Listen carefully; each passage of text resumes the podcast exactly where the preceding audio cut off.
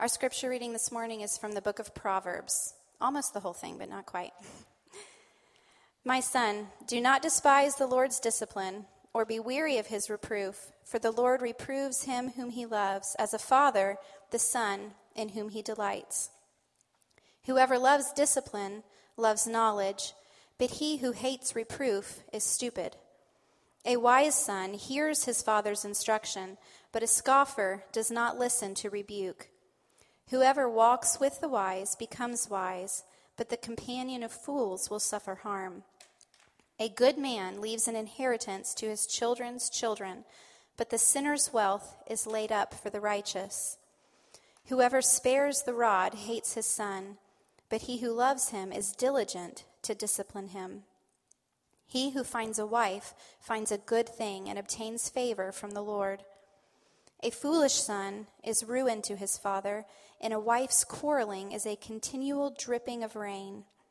House and wealth are inherited from fathers, but a prudent wife is from the Lord. Discipline your son, for there is hope. Do not set your heart on putting him to death. Train up a child in the way he should go. Even when he is old, he will not depart from it. Folly is bound up in the heart of a child, but the rod of discipline drives it far from him. Do not withhold discipline from a child. If you strike him with a rod, he will not die. If you strike him with the rod, you will save his soul from Sheol. My son, if your heart is wise, my heart too will be glad. My inmost being will exult when your lips speak what is right. Listen to your father who gave you life, and do not despise your mother when she is old. Buy truth and do not sell it. Buy wisdom, instruction, and understanding. The father of the righteous will greatly rejoice. He who fathers a wise son will be glad in him. Let your father and mother be glad. Let her who bore you rejoice. My son, eat honey, for it is good, and the drippings of the honeycomb are sweet to your taste. Know that wisdom is such to your soul. If you find it, there will be a future, and your hope will not be cut off. The rod and reproof give wisdom, but a child left to himself brings shame to his mother. When the wicked increase, transgression increases, but the righteous will look upon their downfall. Discipline your son, and he will give you rest. He will give delight to your heart. This is God's word.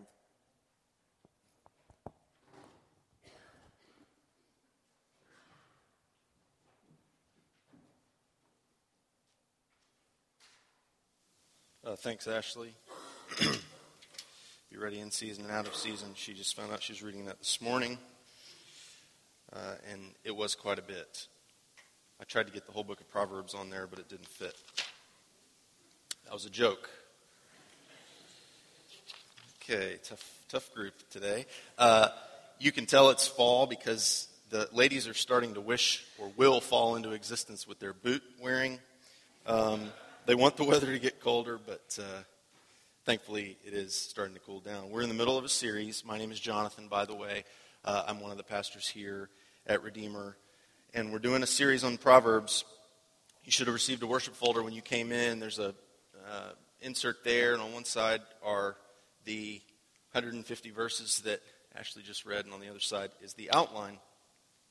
Uh, this series is going to take us through the fall to Advent at the end of November. And as many of you are aware, we've been looking at different topics from the book of Proverbs. How does wisdom in becoming a wise person affect things like the way you plan, the way you handle wealth, the way you think about sex and beauty, the way you approach work, and last week, uh, how wisdom helps us to become self controlled. And remember, we're talking about wisdom or we're defining it as the ability to handle the complex realities of life. It is, at the very least, knowing the difference between right and wrong. But it's much more than that. There's a lot of gray areas in life. There are a lot of situations where the moral rules don't necessarily apply in a cut and dry fashion. So, wisdom is being able to problem solve and work through those things, sift through them, informed by or based on the fear of the Lord. And so I want to say if you're here and not a Christian as we get started, or you're investigating the claims of Christianity, we believe the only way a person can become wise is faith in the person and work of Jesus Christ. That's it. Uh, I hope the sermon will help make sense of that for you some this morning. And this week, as you can see there, we're going to look at the subject of family, and I think you'll find there's something in these passages for everyone. Uh, hopefully, there is. I picked enough for there to be. Um, Amber did. Uh, Amber Elswick, who was supposed to be reading, but her kids have uh, strep throat this morning, uh, so she couldn't be here. Asked me early in the week if I would just go ahead and read the whole book. She said the scripture reading union that she belongs to will only allow her to read a half a page uh, of the Bible in one sitting. Uh, so it was kind of funny. But I think you'll find whether you're a child, whether you're a parent, whether you're a spouse, there are a lot of layers of relationships in these verses that are influencing and affecting one another. But I also want to come this morning with a sober heart because uh, the design of God and the expectation of Proverbs with respect to the family is very broken. Uh, I, don't, I don't think you need me to uh, take you very far for you to see that. Uh, many of you have been affected by that as well. Sin has destroyed the family in many ways and has left a lot of wreckage in its wake. One illustration of this would be my wife, who's a school teacher, has one class with 14 boys in it and four girls. So 18, 14 boys. Uh, and I think 10 or 11 of those boys out of the 14 have no father that's either at home with them or that they've ever known. Uh, and so they have no one to talk with them about authority. So they come to school and they don't view uh, my wife is an authority. So they don't respect her. No one's talked to them about that. Um, in fact, there's a great deal of suffering that's occurred in our world as a result of the family not working. It's a powerful institution designed by God that can really make or break a person. And I would even go so far as to say, as the family goes, so goes the civilization. I realize it's kind of a sweeping statement, but I think it really is true in many ways. When I say the word family, every one of us in the room has an idea in our head, and various emotions rise up in our hearts, and so the subject can be painful and even confusing, as well as pleasant and, and, and a, a great thing to talk about. But it kind of runs the gamut. The good news, however, is God's work to redeem and save doesn't go around the family, it goes right through it. The family is the God designed means of seeing generation after generation come to know and believe the gospel of Jesus and find wisdom. The family is absolutely essential for wisdom. In fact, the work of redemption and making the world right again, starting with sinners like us, is accomplished by a father through his son. And so we're going to hopefully look more at that as we finish this morning. Their relationship becomes a model for us how, how family can produce good in the world. And that's amazing because many of us have a very warped or broken view or understanding of family. So, what does it tell us? The book of Proverbs uh, tells us uh, three things, or at least uh, two of those on your outline there, so if you'll look. How does it speak to children? How does it speak to parents? Uh, and then, how does the relationship between God the Father and Jesus the Son help us, make it possible, give us the power to live wisely and have wise families and carry on wisdom from generation to generation to generation, as we uh, heard in the call to worship. Now, by way of preparation, as I move through these first two points, I, I, I just want you to know I'm going to throw out a number of questions and it might seem rapid fire and kind of quick, but my goal in that is to just give us some diagnostic questions, both for children and for parents, food for thought. And so, parents, I would encourage you to talk with your kids about some of these questions. I realize you may not get to write all of them down. And kids, talk with your parents, students, teenagers, whoever's in the room. Uh, maybe they can be used in your community group. I don't know, but that's part of my goal is just to make this practical. So pray that it would be practical even as we're going through it. Okay? Uh, so, what does it have to say to children? The book of Proverbs. First point there. Well, every one of us in the room is a child of someone, right? Your parents may be alive, they may have passed away, maybe they're divorced and you see one of them more than the other, or maybe you're adopted, in which case uh, you've been made a part of a family that you weren't born into. Nevertheless, we're all children. So as I'm speaking to children or as I'm talking to kids, I'm really talking to all of us right? Um, all the Proverbs are, are addressed to my son.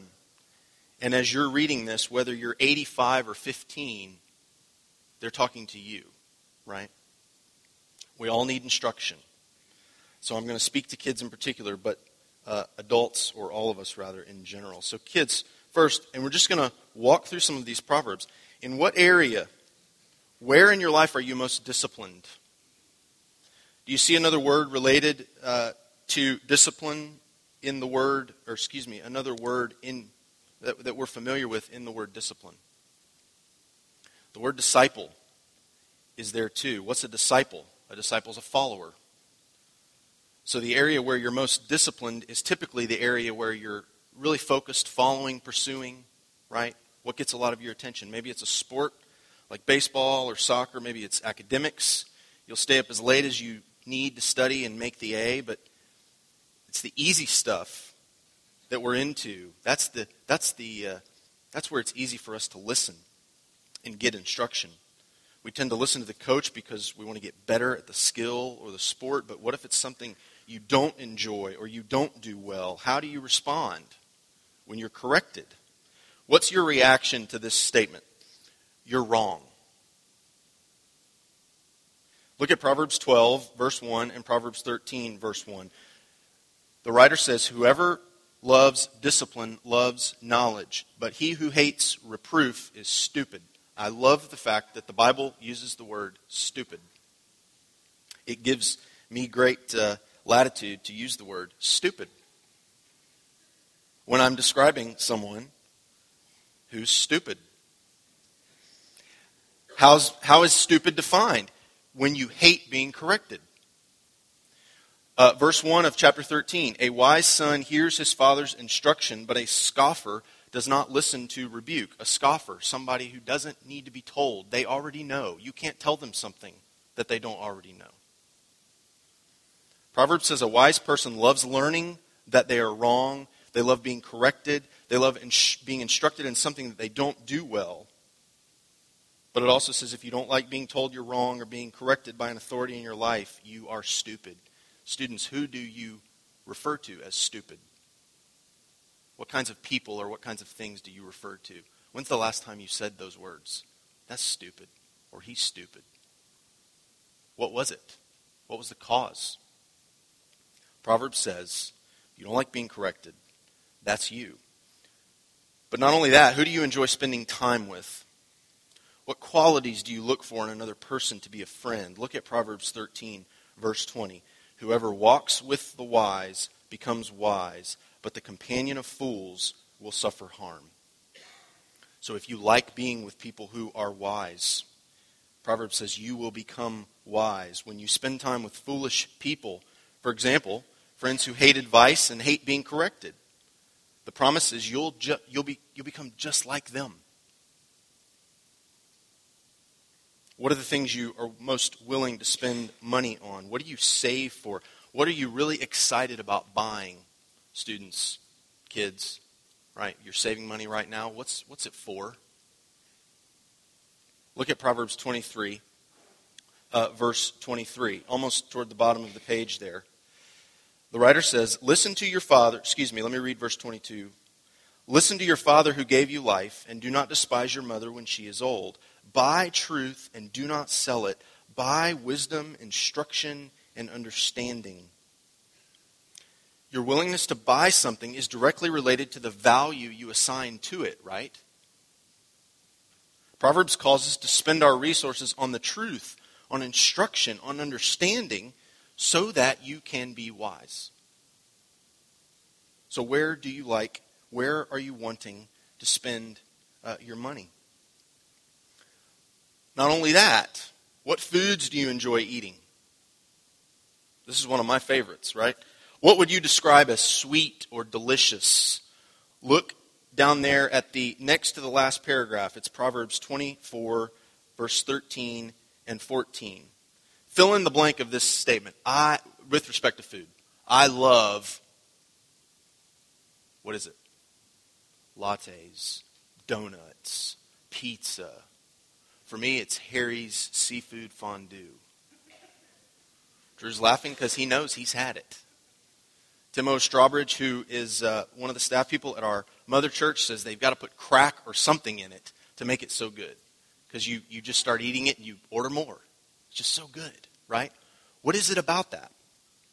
Why do I like it so much? Why, why, why do you like any of those things, any of those foods?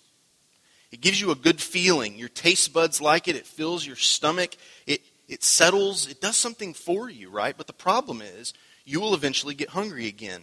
And look at Proverbs 24, 13 and 14. My son, eat honey, for it is good, and the drippings of the honeycomb are sweet to your taste. Know, know then that wisdom is like that. It's such, it's the same thing, but to your soul. And if you find it, there will be a future, and your hope will not be cut off. Proverbs says that wisdom is Harry's seafood fondue for your soul.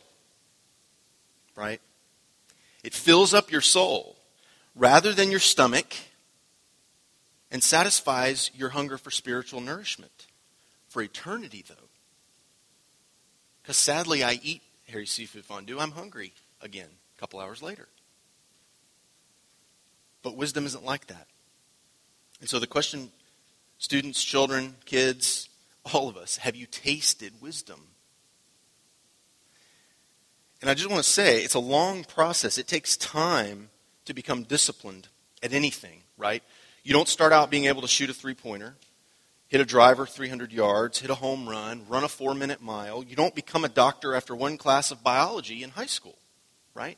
Things take time. Discipline takes time. Cultivating a long obedience in the same direction is very difficult. It's a long haul process. But I want you to listen, particularly teenagers, students.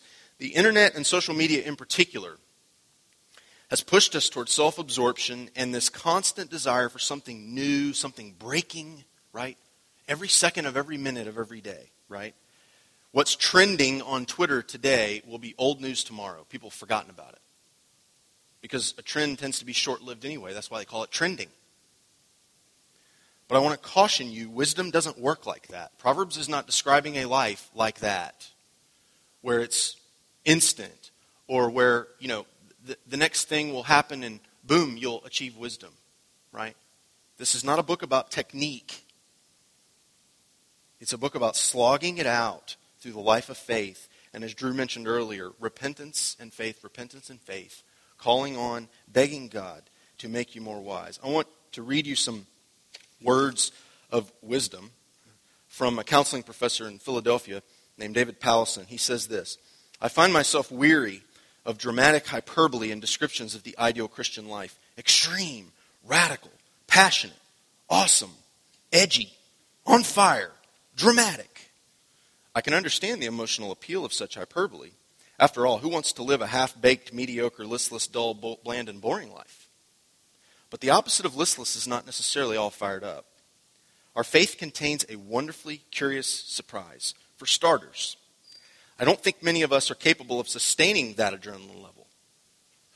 If you did manage to sustain your passion for a week, a year, a decade, it bears pondering whether the wider culture's obsession with extreme adventure and radically awesome hyperbole might have infiltrated your operating system with a virus.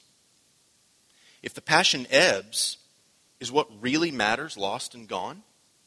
Or does it mean that it's time to grow up? Consider the graces that God steadily works to produce in us. They are certainly different from what we naturally gravitate to.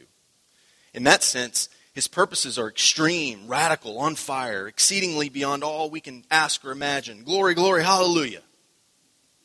But then again, the Holy Spirit seems on fire to produce a life afire with rather unfiery things. His view of what is significant cuts awesome down to size while being the furthest thing from dull. He is forming in you things that are good for the long haul, good for times when your feelings are marked with pain or loneliness, good for days or months or years of perplexity and struggle, good for the small deaths of old age and then for dying, good for helping others going through the same troubles, good for Job, good for David, good for Jesus, good for an innumerable company of those who endure purposefully and fruitfully. He is forming what is good for living life well, wisely, and on purpose. good for sustainability. Consider a baker's dozen of graces that are set on fire with the odd fire of God's purposes mercy, patience, gratitude, goodness, commitment, constructive candor, bearing one another's burdens, a sense of need and weakness, reliance on another, peacemaking, endurance, humility, love. Not one of these sets off conspicuous fireworks, but these are worth more than anything else you could ever desire. Jesus lived this baker's dozen of good graces, and he's making you into his image. And let me say, this is the kind of person we in this church want families to be producing in their children. What we want for all of us. But as you have children, as you have young minds molding, shaping, you know, that are your responsibility, that's what we want to produce. That's the kind of people we want. And so that brings us to parents. So look at the second point there. What does the, uh, what does the book have to say to parents?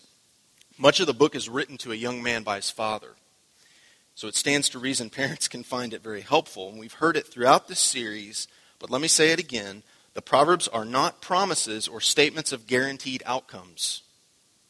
Rather, they are calling the hearer to faith and fear in the midst of sin's reality. Remember, way back, uh, you may have been here, you may have not, but Drew talked about one of the ways that we have to read Proverbs, one of the grids we have to use is reality. And so often we forget when we apply black and white rules to things that that doesn't always fit into reality. Proverbs is very much centered in reality. It is the Lord alone who can instill wisdom and bring life. So, in general, you find the outcomes described in Proverbs to be true, but not always. So, what does it have for parents? Well, let me begin again with this idea of discipline, right? You see the word disciple in discipline. So, throughout the Proverbs on your sheet, the word discipline is used. You see it there a number of times. Well, if you replace it with the word disciple, right, as a verb, to disciple someone, you can begin to see how critical family relationships are to the learning and the communication of wisdom. So let me just read a couple uh, out of uh, just a sampling here. My son, do not despise the Lord's discipling or be weary of his reproof. Whoever loves discipling loves knowledge.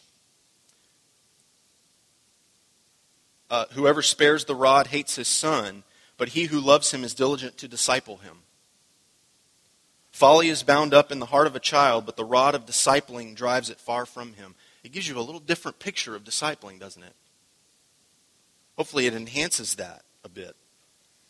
Parents, I want to say our job is to lead our children to wisdom and train them in it. We cannot change their hearts, but we can flood, absolutely flood their hearts with wisdom. We can point them to wisdom personified in the person of Jesus Christ. Proverbs is about the heart and discipling it in wisdom, not about techniques for behavior modification. Right? In traditional societies, you parented with the goal of control. You wanted to instill fear, but for the wrong reasons, because you really were nothing more than a dictator. In modern society, you parent with the goal of affirmation and building self esteem. You're a best friend, nothing more. But in the Bible, you parent with the goal of helping your children become wise. You're, you're like a coach or a guide. You want them to see how foolish excuse me, how much foolishness exists in their heart and you want to replace it with wisdom. Eradicate, get rid of the foolishness, replace it with wisdom. And so, the tool that God has given for this purpose, according to Proverbs, one of the tools, what seems like often the main tool, is the rod. Now, nine different times the word rod is used throughout the book of Proverbs, always in the context of corrective instruction. The Hebrew word actually refers to the part of a tree from which a shepherd might make a staff, which he used to disciple his sheep, right? Or a weapon that uh, might be made from it as well. But its use is always done in the context of affection and respect and warmth. You don't ever see Proverbs leading you or advocating toward child abuse. It's not about that. In fact, look at Proverbs 13, verse 24. Uh, it's kind of at the bottom of that second set, excuse me, the third set of Proverbs there. Whoever spares the rod hates his son, but he who loves him is diligent to discipline him. And then I'm going to jump down to Proverbs 23, verse 13. Do not withhold discipline from a child. If you strike him with a rod, he will not die. If you strike him with the rod, you will save his soul from Sheol. So I want, you to see the connection between love and the rod. Loving parents seek to correct the faults of their children because they know that their child's healing, their protection, their very life is at stake in this. Do you believe that, parents, about your children? Your disciplining, your discipling of them, their very life is on the line. Loving parents seek the good of their kids, so they discipline. Therefore, they discipline. Proverbs says unloving parents, on the other hand, turn their backs on their children, and they show that by their lack of discipline and their sparing of the rod. In fact, Proverbs says, in handing the children over to evil, the parents are revealing their hatred of their children. The sense in Proverbs 23, verse 13 and 14, is actually more like, because you strike him with a rod, he will not die. Not if you strike him with a rod, but because. So striking him with the rod is the means by which you are keeping him from death. The goal is wisdom. Proverbs 22, verse 15 Folly is bound up in the heart of a child, but the rod of discipline drives it far from him. So folly is bound up in here. There's lots of foolishness, and in order to get it out, the rod of, dis- rod of discipline, the rod of discipling is required. Not only that, jump down to 29:15, the very last paragraph on your sheet. The rod and reproof give wisdom. The rod and reproof actually give wisdom. They impart wisdom. It's not for physical pain. Its purpose is for eradicating foolishness and bringing wisdom. And I want you to know that is so radically countercultural to what Western culture is teaching, Western culture is leading, Western culture is encouraging parents in as they as they parent their children. Not only that, there's a training component here, parents. Proverbs 22 verse 6. I'm going to focus on the first half, not the second half. Train up a child in the way he should go. Even when he's old, he will not depart from it. Look at the first half. Do you have a training method? What is your training method? Because rest assured, all kids are receiving training. We're all being trained in something. But what the character of the trainer is and the content of the training is, those are the things that matter. And so, do you have a training program for your children? Let me back up to a verse that I applied to kids. We'll apply it to parents as well. Verse, uh, uh, chapter 13, verse 20. Whoever walks with the wise becomes wise, but the companion of fools will suffer harm. Where have you, where might you be leading your children into foolishness? Are they your companion in folly? Rest assured, they're walking with you. At least you want them to, right? But where are you taking them? Is it toward having the perfect transcript for college so you can graduate and get a good job and have a comfortable life? Maybe it's toward materialism, spending money constantly on, on stuff. Do your children spend more time walking with you through Target than they do walking with you discussing the fear of the Lord, how to plan, how to use wealth and money, how to think about sex and beauty, how to approach some of these topics that this dad in the book of Proverbs is writing to his son about? Rest assured, your attitudes and the way you take instruction or correction will be repeated because they will be seen and they'll be followed by your children. Your children are parrots of what they hear you. And I'm not telling those of you who are parents something you didn't know already. Depending on how old your children are, you're seeing this in multiple ways, right? The objects and the content of your excitement will fuel their uh, the, the content and object of their excitement. Now, I, I, just want to use this as a diagnostic. Look down there at Proverbs 23, uh, verses 15 and 16. Let me read these verses. My son, if your heart is wise, my heart too will be glad. My inmost being will exult when your lips speak what is right. So try this. Fill in the blank. My son, if your heart is, my heart too will be glad. My inmost being will exult when your lips speak. Fill in the blanks. Are you more joyful when they make the team or make the grade, or when you see them learning to love their siblings as much as they love themselves? Are you more excited when they talk about their home runs or how they're learning to diagnose the cause of their discontentment with physical appearance? What are the things that you really, your inmost being exalts, and gets excited about when they talk about? Chances are, if it is something that is leading them toward foolishness, and you're getting excited about that, they're going to think, wow, this is okay. Last thing I want to do with respect to parents uh, is this. I want to ask do you think of your children, do you tend to view your children more like a trophy or an arrow? Okay? Like a trophy or an arrow. Think about a trophy. It's something you get for your hard work, it's something that you get rewarded uh, for your, your skills, and at the end of the day, really, it's a reflection on who? You. Right? The more significant the contest, the bigger the trophy. Right?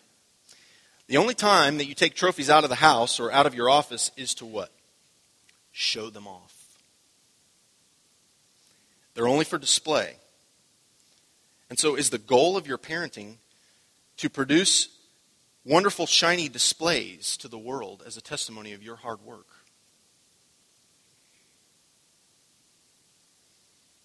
Be careful. Be careful that your quest for excellence and hard work in your kids doesn't turn into a trophy making operation. Because that's exactly the way that our culture is leading us, wants us, is encouraging us to parent. And it's, it's really scary. Contrast that idea of trophy with arrows. Arrows are created for the express purpose of hitting a target. They are sharpened and they are prepared to be used. Arrows do not sit still on display, they are for shooting. Now, think about the ancient world. Arrows existed to aid in defeating the enemy. And so, my question is are you sharpening and preparing your children to shoot at the enemy? It's a very different strategy than trophy making. The Bible, in fact, never compares children to a trophy. But Psalm 127 does say that children are, quote, like arrows in the hand of a warrior. Blessed is the man whose quiver is full of them.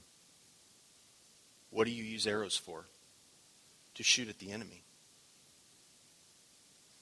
So are you preparing your children? Are you sharpening them to shoot at the enemy? Or polishing them so that they'll stay on the mantel and you can show them off when friends come over? I hope you can see whether you're a child, age doesn't matter, it's, it's all of us. Or you're a parent. Proverbs has a lot to say, but in order to get this work done, you got to go to the third point. You got to look at our Father in heaven and his Son. And this is where I want to finish. Jesus, who was the most worthy trophy son who has ever lived, became an arrow. He became an arrow aimed right at the heart of the enemy so that we, you and I, could be made sons and daughters First John says, Behold, what manner of love the Father has given or has shown to us that we would be called the sons and the daughters of God. And so now, as a result of that work, Jesus says in John 17 and John 21, Father, as you have sent me into the world, so now I am sending these. And so, as individuals and as families, Jesus is aiming us at the enemy in the power of the Holy Spirit we needed to be rescued from hell itself. And so this most loyal and most obedient son was treated as if he was the most disloyal and disobedient. He was disadvantaged so that you and I might be advantaged. He was kicked out of the family. And the father turned his face away, as we sang earlier, so that you and I might be brought into the family. And so, the way the Father has loved and provided for us in Jesus is the way we love our children. God the Father gave us what we needed most, not what we wanted most. And kids, the way Jesus honors and obeys his dad is the way you obey your parents. The way the Father sent his Son like an arrow into the belly of the enemy is the call and the purpose of parenting. And it's the only way wisdom is going to be transferred because that's what wise living looks like to know the fear of the Lord, to take up his mission, and get busy with his work. The way Jesus went obediently and joyfully, despising the shame of the cross, but talking like a child all the way, is the call for us as children, no matter what our age is. So, how do you get there? Well, we've already sung about it, but seeing Jesus on the cross lose the delight and the care and the provision of his Father so we could gain it, knowing that frees us from acting like orphans. It secures us, gives us a new heart, a new spirit that loves wisdom and discipline, but it also frees us from rebellion and humbles us into loyal, obedient followers, disciples who can say, Not my will, but yours. And so it's the loving care and provision of the Father showered on us that produces security in us, and the dependence and the obedience of the Son that's worked into us by His Spirit that produces humility. And the more those truths come home to your heart and life, the more wise you will become. And so, parents, the more that you see our Father giving in order to do us good, even though it was hard, the more you'll be willing to pursue goodness for your kids, especially when it's hard. And all of us, kids, students, the more you come to see Jesus' love of obedience and trust in his Father's goodness for him, the more you'll enjoy and the more you'll commit yourself to instruction and understanding and wisdom no matter how bad or good your parents are now or were in the past. The gospel says we have a heavenly Father who's vowed to do us good, and his vow is backed by his word, and his word is Jesus Christ. And so he's producing in us dependence as a people, as families, as parents, and as children, because he wants to change our hearts. And parents, our goal should be to see our kids' hearts change. We can't do it but we can point them to the only one who will. So let's pray and ask that God would help us to do that uh, as families and as a church in our community. Lord Jesus, we thank you that you who were most obedient, most loyal, uh, most worthy of being shown off as a trophy, were willing to become turned away, were willing to become uh, ignored and treated as if you were not a son and treated as if you were the most disobedient and most disloyal so that we could have life. So we who deserved not, not to have you, not to know the Father's smile and love and provision might get it. Thank you for that mighty work of salvation. And we pray that it would produce in us, as individuals, as families, indeed as a church, a people uh, hearts that are characterized by those graces we read earlier contentment, love, humility, gentleness, bearing with one another, all of those things, and that those, that those beautiful works would be something that we in our family relationships talk about as we walk by the way and when we rise and when we lie down, and that it really would change us, and that in changing us, you'd help us to change our community, our city, and our world. We pray in Christ's name. Amen uh, as you go from here, the hope that you have, the hope that I have that God goes with us is this benediction, this good word over us. And it's a promise that uh, as we go to beg Him for the faith uh, and beg Him for the patience to work wisdom into our hearts and also the lives of our children, um, this is His promise that He's going to get that work done. Uh, so may the Lord bless you and keep you. May the Lord make His face to shine upon you and be gracious to you. May the Lord turn his face toward you and give you his peace, both now and forevermore. Amen. Go in his peace.